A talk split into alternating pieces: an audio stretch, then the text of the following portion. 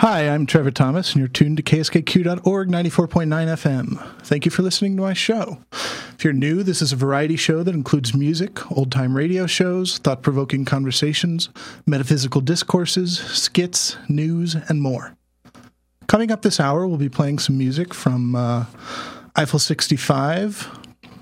Um, what else here? Soul Swingers, David Gray, uh, Rafi, and Jeff Buckley. Also have uh, some new answering machine messages for you and a new mystery segment, which I will announce later. Then we'll play some episodes of the old time radio show The Shadow, which I've been looking forward to. And in a few minutes, we'll be talking about metaphysics versus psychology with a special guest who I will announce later, which is our topic for this week's show. But first, here's Dub in Life by Eiffel 65.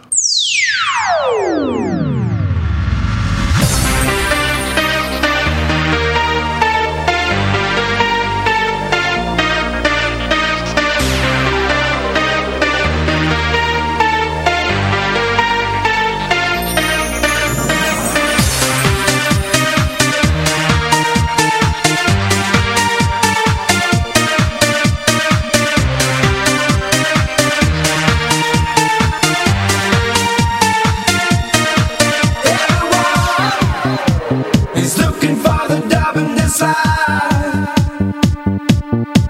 Everybody, just keep on asking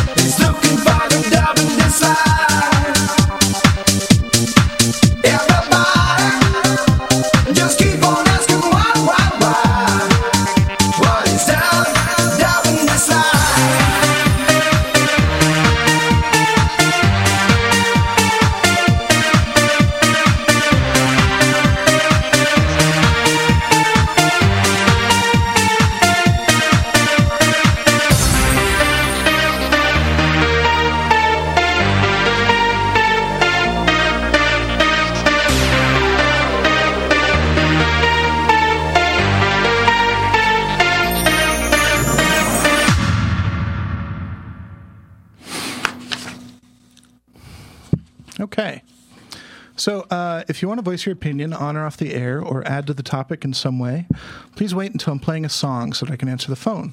Then call the studio here at 541 482 3999. Tonight, we're going to be talking about, well, a number of things, and I guess our title is slightly misleading uh, metaphysics versus psychology. And we have a guest here today named, uh, surprise, surprise, Matthew Thomas, who is joining us here in the studio for the second time.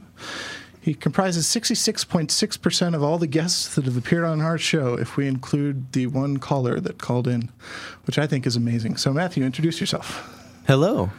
Fantastic. I got the right mic volume level. Okay, so um,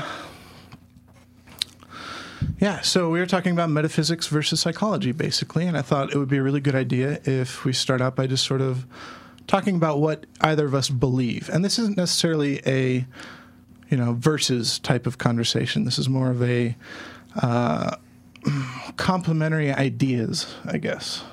Um, so, uh, Matthew, if you'd like to go first. Thank you.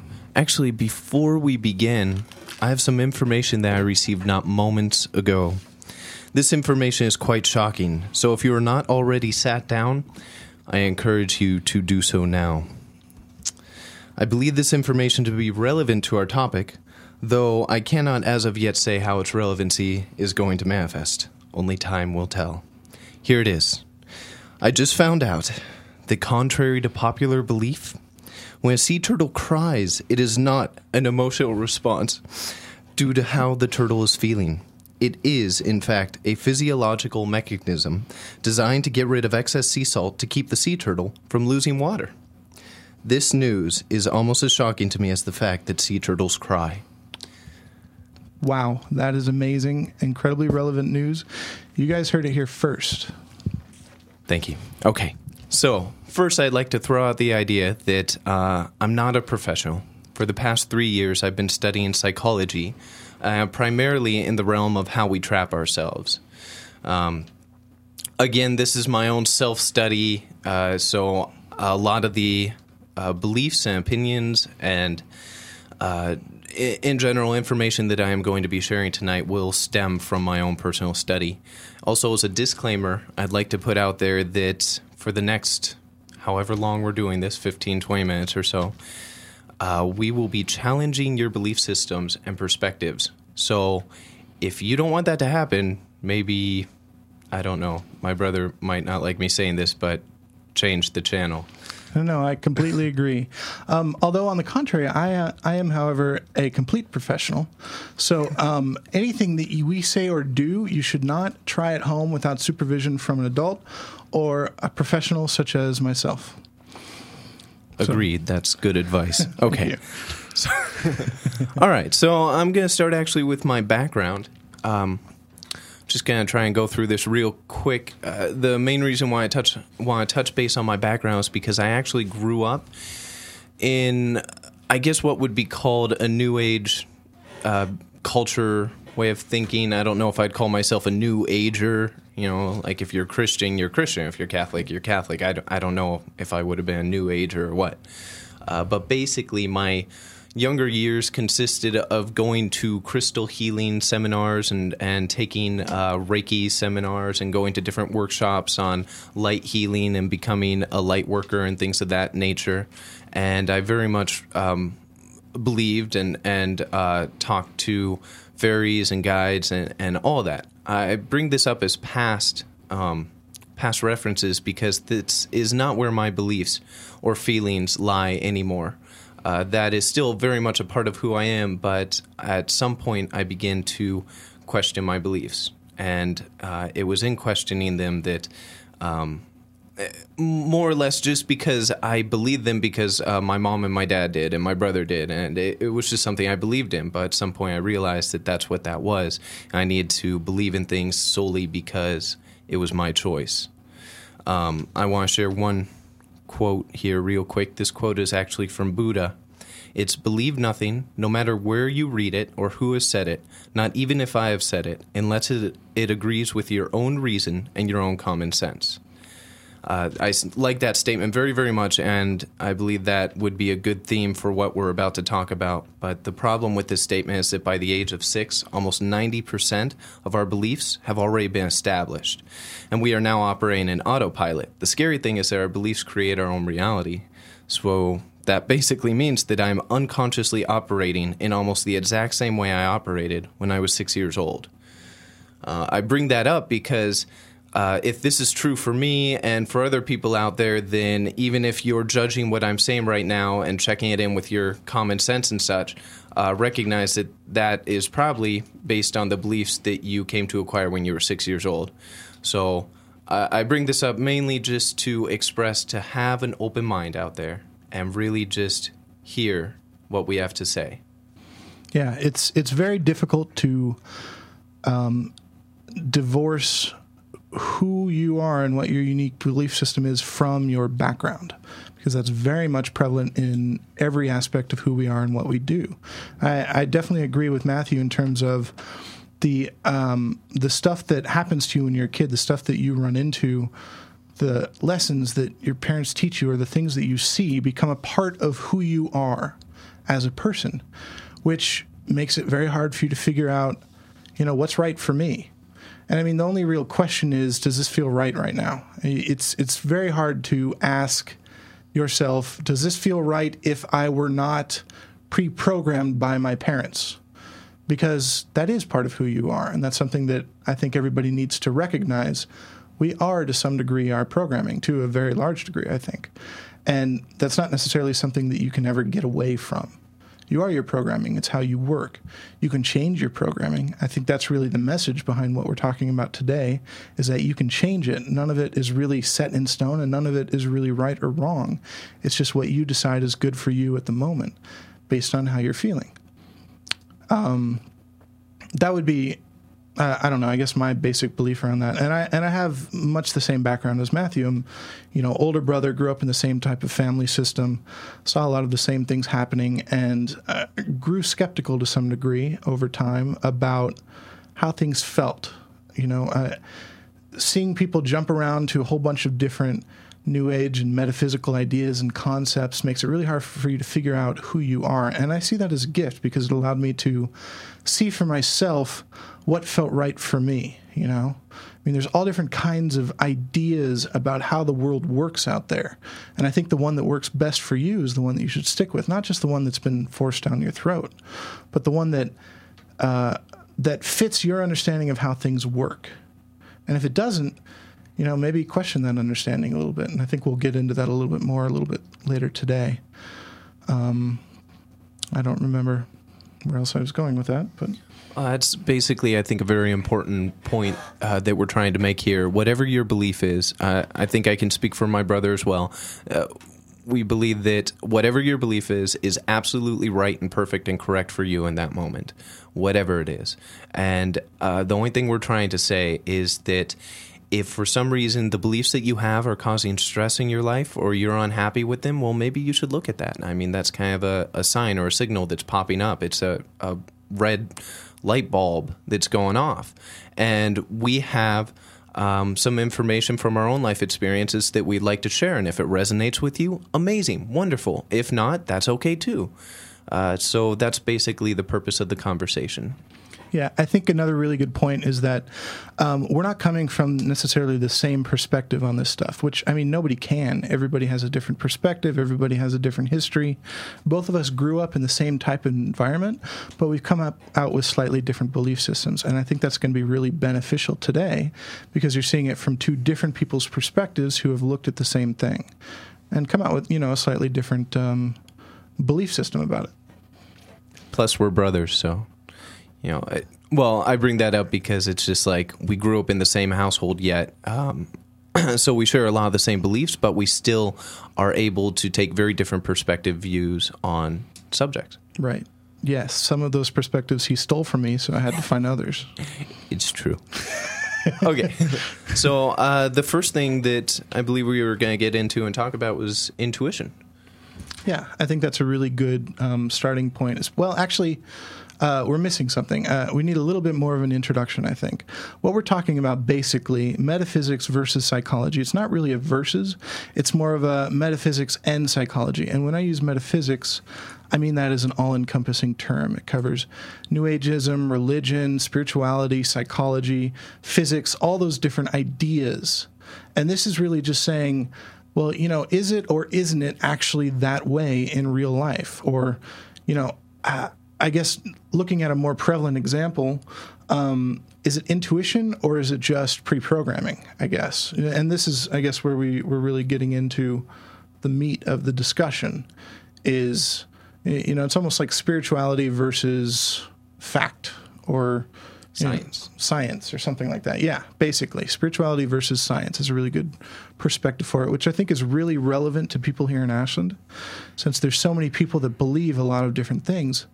Um, it's really hard to figure out what's really true for you when you've got so many different people coming at you with all these ideas about how things work. I mean, like cults and and you know angels and you know, Mother Mary and Gaia and auras and all these different ideas about how things could work. Um, I think people get really lost in all that stuff.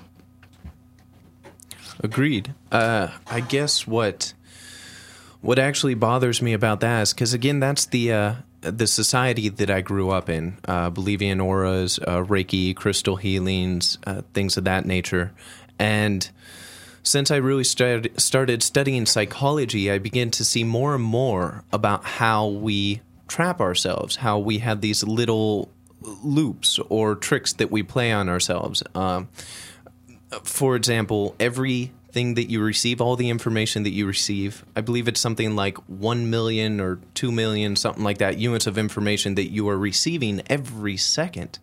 And um, it's not your conscious mind that can receive it or it would blow up. It's your unconscious mind that receives it. And it filters all this information. It only makes your conscious mind pay attention to what is important to uh, your beliefs so it will bring to your attention something if it corresponds or is, uh, resonates powerfully with your beliefs. If it's something that's, uh, I believe it was novelty or something that stands out, like if you come home and you notice that your chair has been moved, it's not in the same place. That's something your unconscious mind will bring to your attention. And um, Oh, and lastly is something that threatens you, something that moves fast or or quick. Uh, thing safety, basically. Uh, so these are the things that our unconscious mind tells us to pay attention to. Uh, beyond that, there's a lot of information that's going in there that you never even know about, and yet it controls the majority of how you live your life. Uh, it controls the way you feel about situations. A, a quick example of this that I want to give is uh, let's say you go to a friend's wedding and um, your friend introduces you to another friend of his who is a woman, and your immediate impression of this woman is that she is smothering. She is. Uh, she makes you feel uncomfortable, like she's trying to dominate you. And uh, you don't know why. This is just the feeling you get. So maybe you brush it off. Uh, we tend to uh, give meaning to anything. And once we give something meaning, we stick with it. So you might decide that uh, you picked up on it. It was her energy or something like that. Um, but let's say a little bit later, you realize that she was wearing perfume and that the perfume was the exact perfume that your aunt used to wear. And your aunt used to be very, very overbearing and dominant, and she used to oppress you. So, what's actually happened here, because smell is a very, very unconscious thing, is that you have smelled the perfume of this lady you just met and automatically create an association, a link with your aunt, and thus you re experienced those feelings that you had with your aunt. This is a survival mechanism. We actually grow and develop and survive based on these principles uh, through association or generalization. And, um, and it happens on a subconscious level. We are very, very rarely aware of it. So that was one of the first examples I wanted to bring up. Well, that's an example of um, what energy intuition, which Well, that would be an example of where, like, a new age person may see, say something like, "I get this vibe or this energy off of this person," um, and they think it's intuition or that they're feeling uh, the energy, but really it's uh, it could be an unconscious pattern that's being brought in, such as uh, again your aunt overbearing. You've created an association you're not aware of, or it could be a lot of intuition is actually nonverbal body language, which we all know on unconscious level, but very few of us are aware consciously. I think that's interesting. Um, it actually brings me to a slightly different point, which is that uh, I, want to talk a little bit about some of the motivation behind being New Age, which is really interesting to me. Uh, from my underst- from my experience with New Agers, it's usually about finding something outside of yourself to latch onto, which is contrary to what New Age tends to be about. New Age, for, for a lot of people, is about oneness and, and finding a way to connect with everyone that makes sense, you know, for who you are, and finding more of a, somewhat of a greater purpose for your life, which ties in with religion and ties in with philosophy and a lot of other practices. But um, New Agers often tend to be the ones that get caught up in cults or particular ideas about something that don't make sense when you really break it down in terms of this is what that actually means and this is how that affects you and the world around you. It doesn't make sense from a logical perspective quite often. And the reason I'm bringing this up is because a lot of people that get caught up in those types of ideas are looking for an an- answer outside of themselves that they can believe in. In essence, they're looking for somebody to tell them what to do and how to believe. And getting caught up in um, intuition and metaphysics and auras and all that different stuff is a very easy way of accessing that part of yourself, of almost turning off your brain to some degree and being able to um, just go with the flow, which in essence is not a bad idea, going with the flow. But if that's all you're doing, if all you're doing is going with the flow, then you're you're not creating a path for yourself. You're following somebody else's, which I think is the trap that a lot of people get caught up. And the only reason I'm bringing this up is because from my perspective, there is such a thing as intuition and, you know, a feeling of how things are. And I think it gets confused a lot with, um, with pre-programming, with the stuff that we have stuck in our head.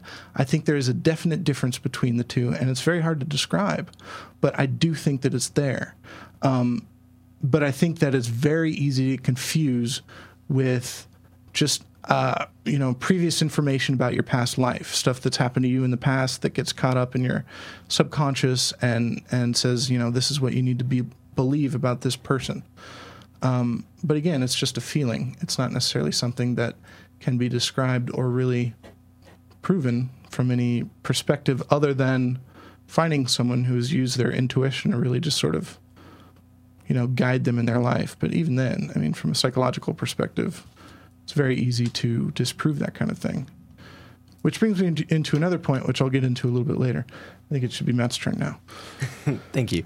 Actually, um, even from a psychological point, I wouldn't necessarily say uh, we have the advantage in terms of science or things like that versus somebody's new age claim, because basically it all comes down to um, having all the factors or all the information.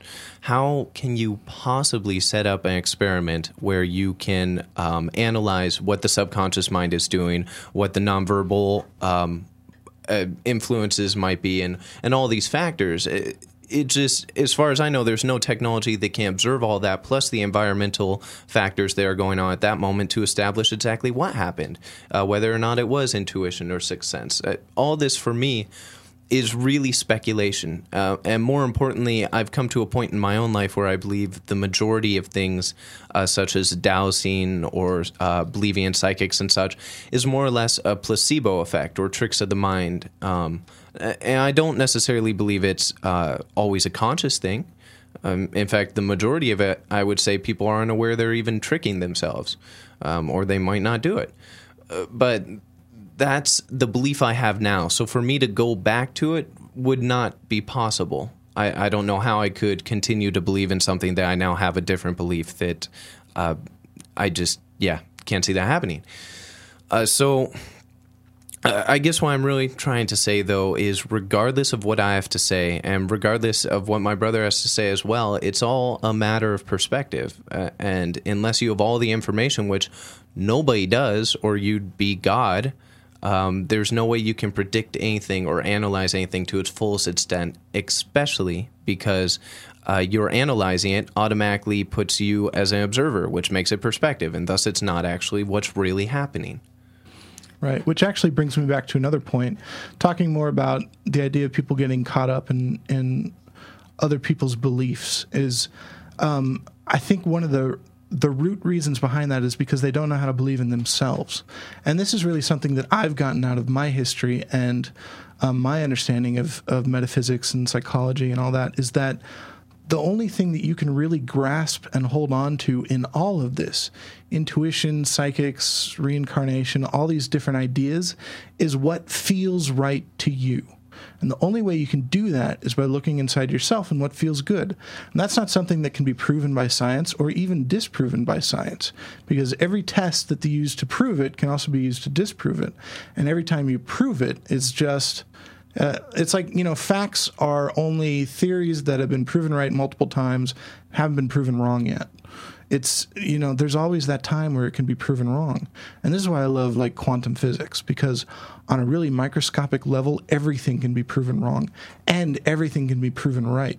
So all these different ideas about how the universe works and about how people work all of that stuff goes right out the window when you're looking at it from a quantum physics world like view you can take so many different ideas, and this is some stuff that I kind of expanded on last week, and and throw them around and see if they stick, and they do, because at that level, it's basically your observation and your idea about how things are going to work that influences how they actually work.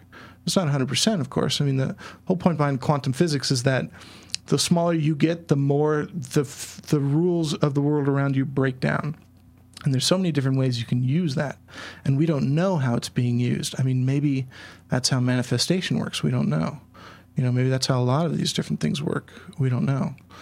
Um, kind of lost my train of thought again. I guess my main uh, aggravation is in most religions and uh, New Agers or, or whatever you believe in. Uh, I personally don't care. You can believe in whatever you want. As we just established, it's all personal preference, it's all a matter of your perspective. And ultimately, you're wrong.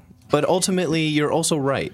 so it really doesn't matter. What bothers me is uh, when people get so stuck in their beliefs that something that at one point in time, because of their belief, served them something that they believed in at one point in time that was beneficial, now they hold on to so strongly that they might come to a point in their life where that no longer serves them. In fact, it may be damaging them very, very severely, but they won't let go to it because it's a belief.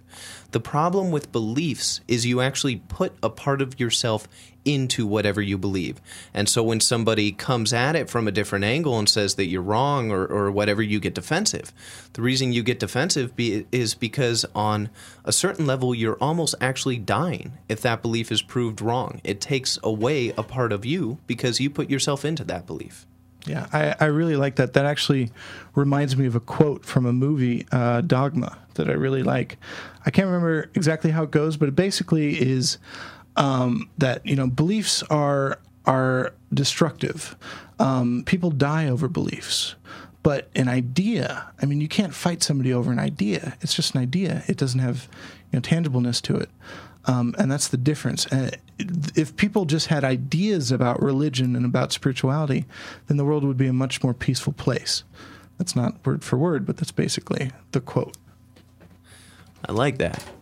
Yeah, and it's almost as if I mean we were gonna have a, a like a battle or whatever here, you know, a cage fight in the radio booth. But uh, ultimately, me and my brother, or my brother and I, sorry, both have pretty much the same view. That again, it comes all down to believing whatever you want to believe. Um, so actually, now that we've established that, I want to throw up or stir up the dirt real quick, create some controversy. so uh, let me see. Let me throw something out there. Uh, have you ever? Oh man, I'm speaking more to the radio people out there listening because I've actually said this to my brother before. But have you ever thought of somebody? Have you ever been thinking about somebody and then suddenly they called? And you get all excited and you pick up and you're like, oh my God, I was just thinking of you. Maybe we have some sort of psychic connection going on. Um, that's happened to me on several occasions. And when I was younger, I used to think that's exactly what it was, and I'd try and promote it more. Um, and try and see if I could get it to happen more often. But uh, how many times have you been thinking about somebody and they haven't called?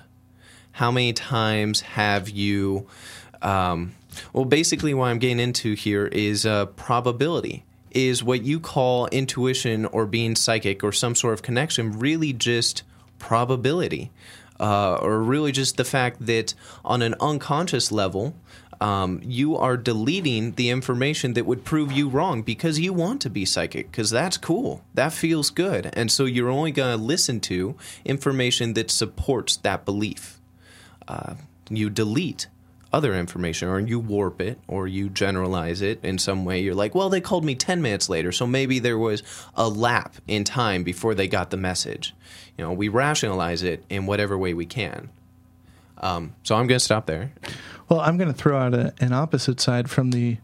Uh, I'm speaking for the listeners here, of course. Um, uh, the I, I definitely agree with that f- to a large extent. There have been a couple of instances in my life where it has uh, really made me believe in the idea of that kind of power. And here's one of them, really quick. Is there's a time when I was in the car with um, our dad and my brother here, and uh, and um, Dad was talking about his ability to um, make things change with his mind, basically. And what he did at the time was he was talking about how, you know, if he really focuses on something, and I could be misremembering this, but, um, and maybe you can help me with that if you remember it differently. Uh, but what I remember him doing was talking about how his his like psychic power was really really powerful recently, and then what he did was he was like, you know, I could move through this traffic really easily if I really want to. And so he started focusing on the cars in front of him, and like three or four cars moved out of the way of his path, which I thought was really interesting because he'd been talking about how it's you know it's easy for him to move through traffic; things just work out. Now I could probably attribute that to some degree to psychology, the idea that maybe he was revving his engine in a particular way, and the person um, in front of him looked in a rearview mirror and said, "Wow, that guy is, looks really intense. I should probably get out of this lane." Or it could have been coincidence. If it was coincidence, it was very interestingly timed coincidence that three or four cars would move out of the way at the same time. And that's one of those ideas that I've held on to as an idea. Well, wow, you know, if he could do that, then I mean, maybe it really is possible that we can do stuff like that with just our thoughts, and it takes more than an immediate physical effect on our surrounding environment. I remember that as well, actually. And amazingly, I was thinking about that almost a week ago. Where are you? yes. Must be some sort of psychic thing going on there. But but um, I don't really remember what was said either. But I absolutely do remember that uh, he just was like, "I'm gonna move through traffic," and sure enough, two or three cars moved out of the way. And I think I remember one that it didn't look like it was gonna move, and we were like, "Oh, maybe it's not gonna," and then it moved. And it was just amazing. And every time I've tried that, it never works. yeah, me neither. yeah, there there actually is one other instance, and it's a really quick one. Is um, so what, what's it called? Like cloud bursting, which I have actually tried and does actually work. I mean, I've done as far as my experiments at least have gone. Like just glancing at clouds, they stay stay there, and then like looking really hard, even at a big one, and it just disappears. And then looking around at all the other clouds, and none of them are doing the same kind of thing. Like I've done experiments with it, and it seems to really work. It could just be my mind playing tricks on me, but you know, it feels like it probably works. So I don't know. I've done that too. It's a lot of fun. So who knows? Um, We're just throwing out ideas here, different views, um, and hopefully you'll take it with a grain of salt and and really feel out what works for you. But most importantly, I hope that the uh, listeners out there walk away with at least one thing, and that is to believe in whatever you want, but question what you believe. I agree. And and I'll leave a final quote out here which I really like. It is recognize that we all see exactly the reality that we are prepared for. Which um yeah, and I think that's the end of our awesome discussion here. This is uh Map of the Problematique by Muse.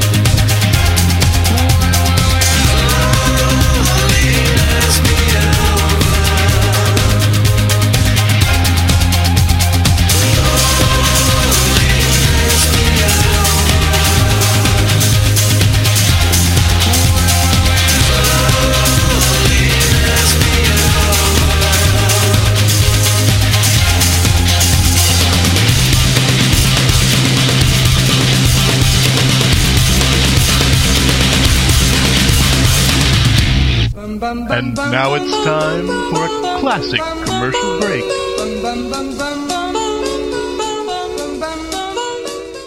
And now, ladies and gentlemen, your attention, please.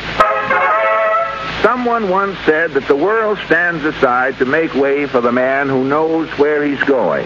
And so tonight it gives me great pleasure to make way for a man who knows what he's talking about. Harry Von Zell. Don't ever neglect the cold. At the very first sign of a cold, get after it immediately with the faster help of sparkling, uh, sparkling, uh, what's the name? Fred Allen, remember? No, no, no. The name of the, I'm awfully sorry, that eagle has upset me. The, I, I can't remember the name of what it is that helps fight cold faster. It slipped my mind. Well, it'll come to you. Go ahead, Harry. Well, yes, yes, of course. Ladies and gentlemen, this famous product acts very quickly, yet it's exceptionally gentle. And since the progress of a cold is very fast, the greater speed of, uh, of what it is I'm talking about is especially important in fighting your cold. And that's not all. This, uh, the name will come to me in a minute. It also helps nature counteract the acidity that so often accompanies a cold. And ladies and gentlemen, you can check these facts with your own doctor. You'd better check the name, too, ladies and gentlemen. Fred, you know what I'm talking about. Why, don't you? certainly, Harry. You're talking about America's outstanding saline laxative. That's it, Fred. And the name is The name is, uh, uh, so many physicians recommend it. Yes, yes, and it helps fight cold faster. But what is the name? Well, here's a pretty to-do. Wait, Harry, there must be somebody around here who knows. If there is, will you uh, please tell us uh, confidentially? That's it, Sal Hepatica. Thank you, ladies and gentlemen. Thank you.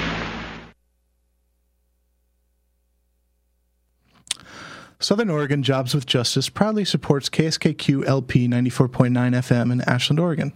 Southern Oregon Jobs with Justice brings together labor unions, religious congregations, student groups, and community organizations to improve working people's standard of living, job security, and their right to organize. Visit their website at www.sojwj.org. KSKQ thanks Southern Oregon Jobs with Justice for supporting community radio.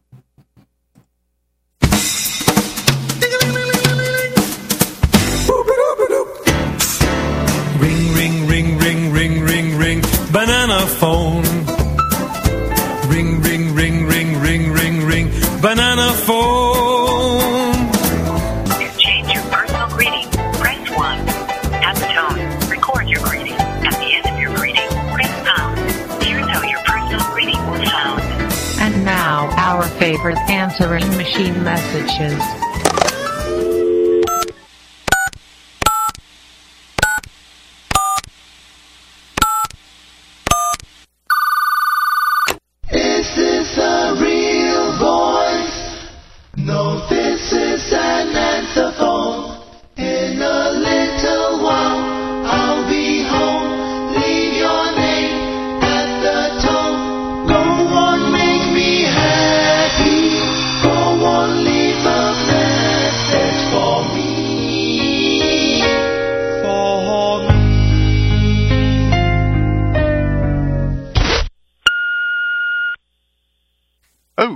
Didn't expect a sort of answering machine.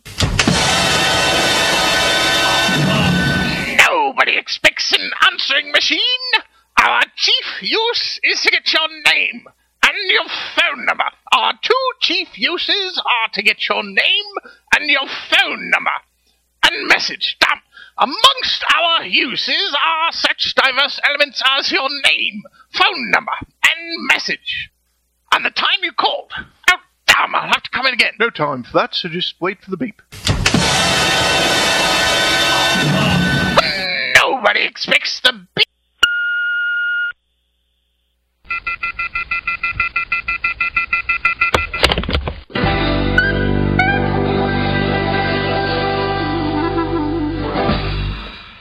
And now for something completely different.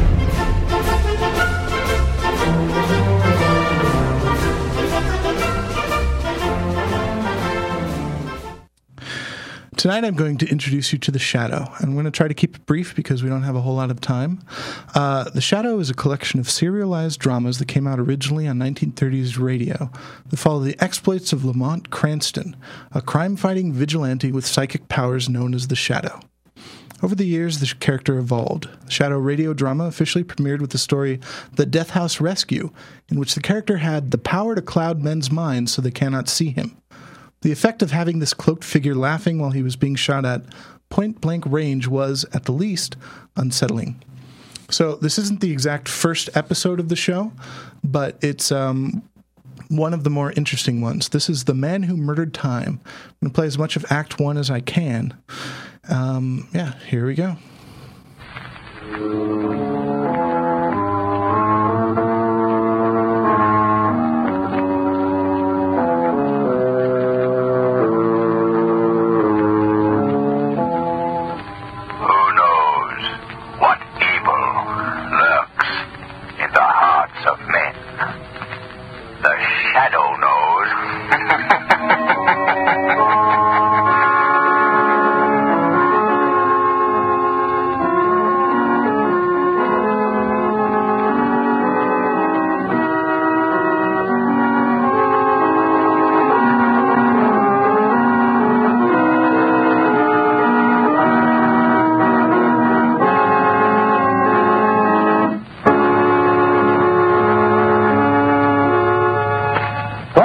For the first act of the Shadow's latest adventure to begin, I'd like to ask every motorist to do this. Take a ride on the new Goodrich Safety Silvertown tire. See for yourself how it grips wet, slippery roads like you never felt a tire grip before. That's because the amazing Silvertown Lifesaver tread acts like a battery of windshield wipers. Sweeps wet roads so dry you can light a match on its track. For the non-skid stops you've ever had, equip your car with Goodrich Silvertown tires.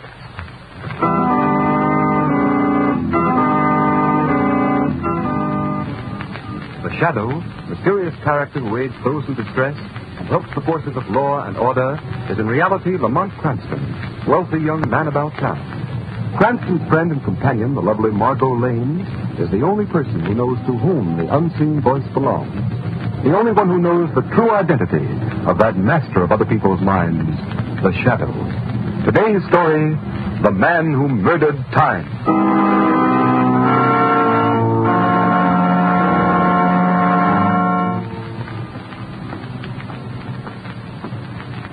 Yes, Stuart? Mr. Cranston, on behalf of all the employees of the club, I wish to thank you for your generous New Year's gift to the personnel. It's quite all right, Stuart. Happy New Year. The same to you, sir. And may I thank you, too, Mr. Hughes, for your gift. You're very welcome, Stuart. Happy New Year. Happy New Year to you.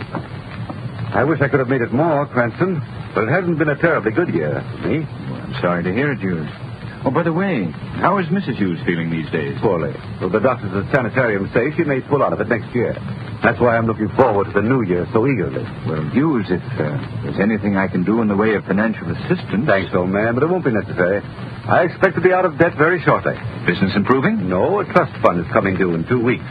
Inheritance from my Uncle Matthew, you know. Well, I'm delighted to hear it, Hughes. Uh, it's four o'clock. Well, only eight hours to a brand new year and new hope for all of us. Amen to that. Uh, you're coming to my New Year's Eve party tonight, aren't you? Oh, I meant to tell you, Cranston. Uh, I'll be late. I got a call this morning from a second cousin of mine. Wants me to come to see him this evening. Brilliant scientist, but I suspect he's losing his mind. Oh? know what he claims to have invented? A time machine. A, a time machine? Yes, it's fantastic, isn't it? Come, Hughes. Is anything really fantastic in the modern world of science? Thirty years ago, the notion that a human voice could circle the Earth without the aid of wires would have been called not only fantastic, but impossible. Radio, electric light, airplanes, all were called fantastic in their time, but today they're accepted facts. Why not the time machine? Well, I'm from Missouri. Anyway, I'm really going to see my cousin, not because of his alleged invention, but, well, because he's dying. Oh, that's too bad. Yes, the poor chap's got an incurable heart condition. He told me his doctors don't give him more than a few days to live. Well, I've got to be off. See you tonight, then, Hughes. Only a miracle keep me away, Cranston. A miracle like like the time machine.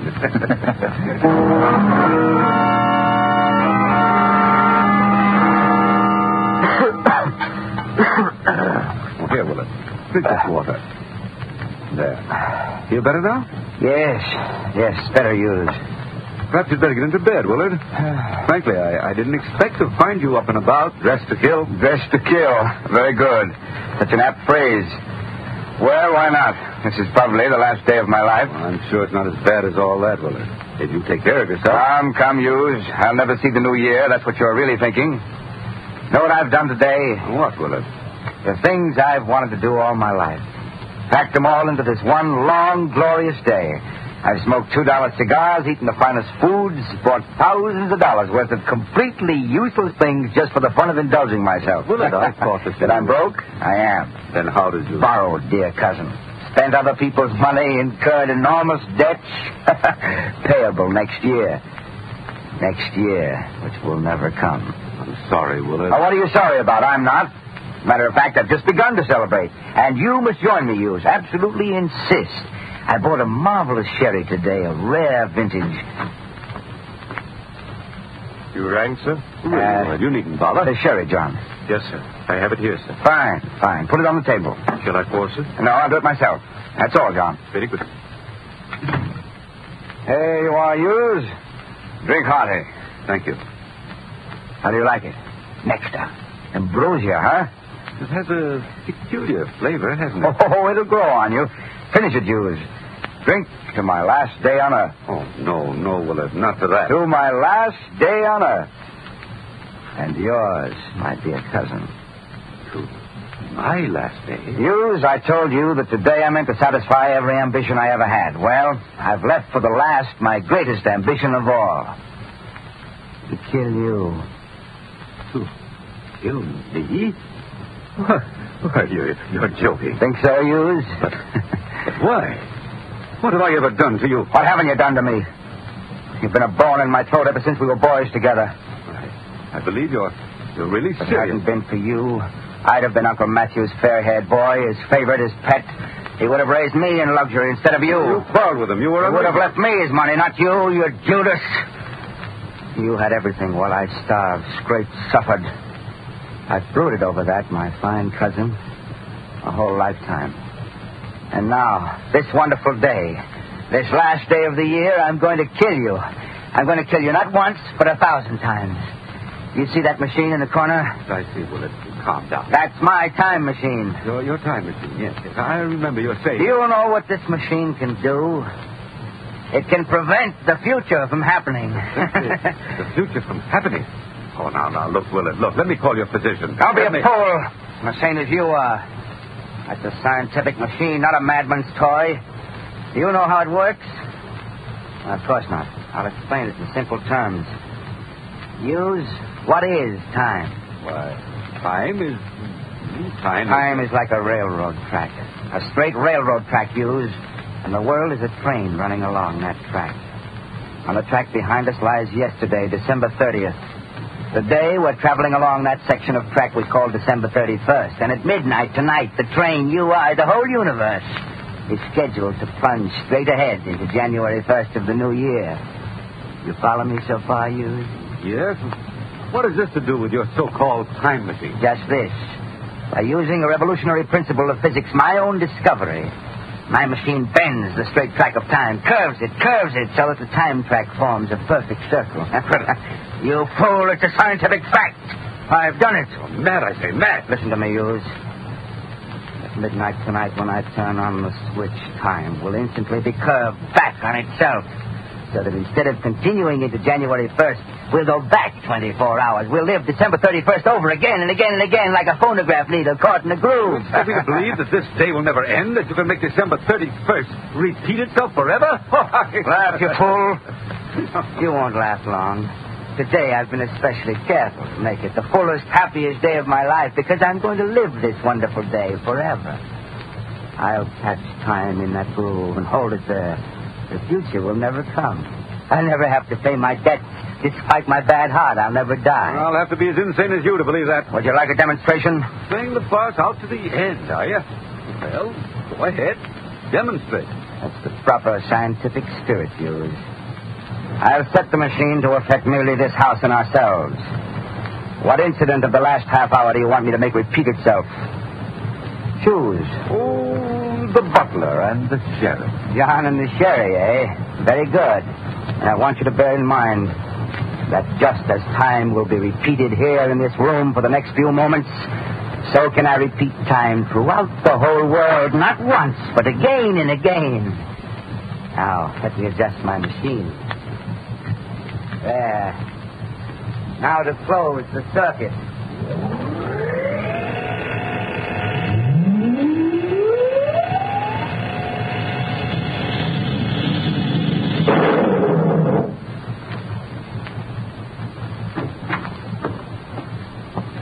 You rang, sir? Really, Willard. Uh, You the bother. sherry, John. Yes, sir. I have it here, sir. Fine, fine. Put it on the table. Would you like more, sir? No, I'll do it myself.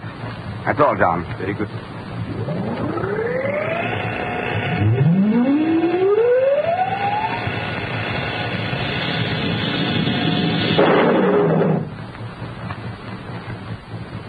There. The automatic circuit cut us off, and we're back in ordinary time again. Convinced, Hughes? It can't be. It's impossible. It's a trick, a dream, a nightmare. You'll be saying that for all eternity. I'm getting out of here. Are you, cousin? Try it if you can. I can't. I'm paralyzed. I, I can't get out of this chair. You feel pain. Uh, we're going to have to stop it there. I apologize due to time. We're going to have to end early. Isn't that the most amazing radio show you've ever heard? I'm I'm loving this. So um, that was the man who murdered time. Uh, one of the Shadow episodes.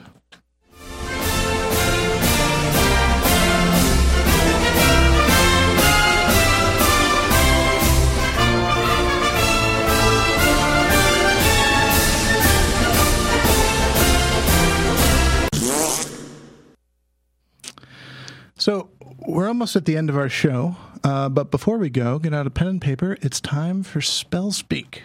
Spell speak.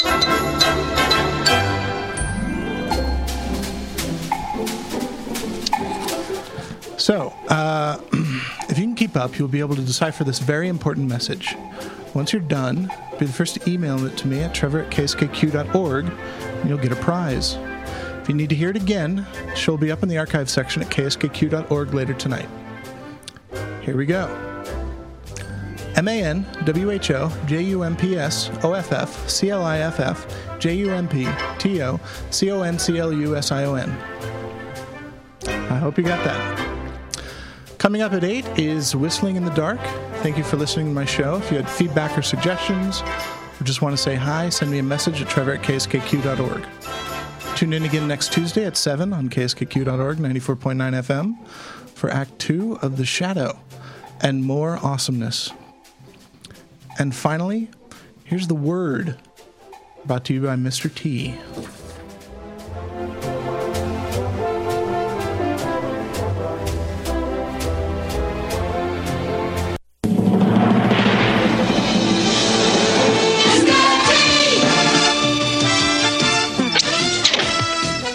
I've learned a lot in my long years of pitying fools and busting heads.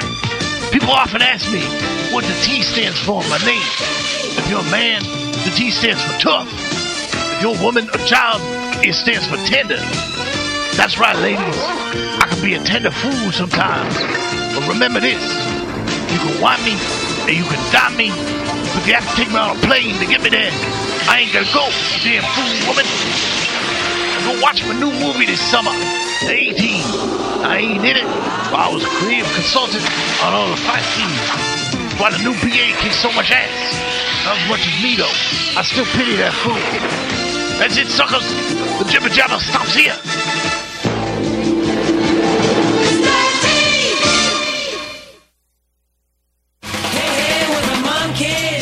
Listening to The Alternative Show, which would not be possible without substantial donations from Anna Septic, created by Aaron Tires, with producer Terry Klopp and studio engineers Idaho and Randy Peters. Special thanks to Howie Kisses, High Marks, and my good friend Richard Keys. Patent lawyer Meg O'Ton, Mary Kay Cosmetics saleswoman Doris Close, and of course Al Gore for inventing the internet, without which this nearly live streaming broadcast would not be possible. All celebrity voices are impersonated unless stated otherwise during the show, which is broadcast live on location at Walt Disney's Tomorrowland theme park in Disneyland, France. Où est la piscine dans le Disneyland Resort? C'est plus bon, magnifique. Featuring the host with the most, Trevor S. Thomas, and yours truly, Alan Ray. You're listening to KSKQ 94.9 FM, Ashland Radio, a product of the Multicultural Association of Oregon. Thank you, and good night.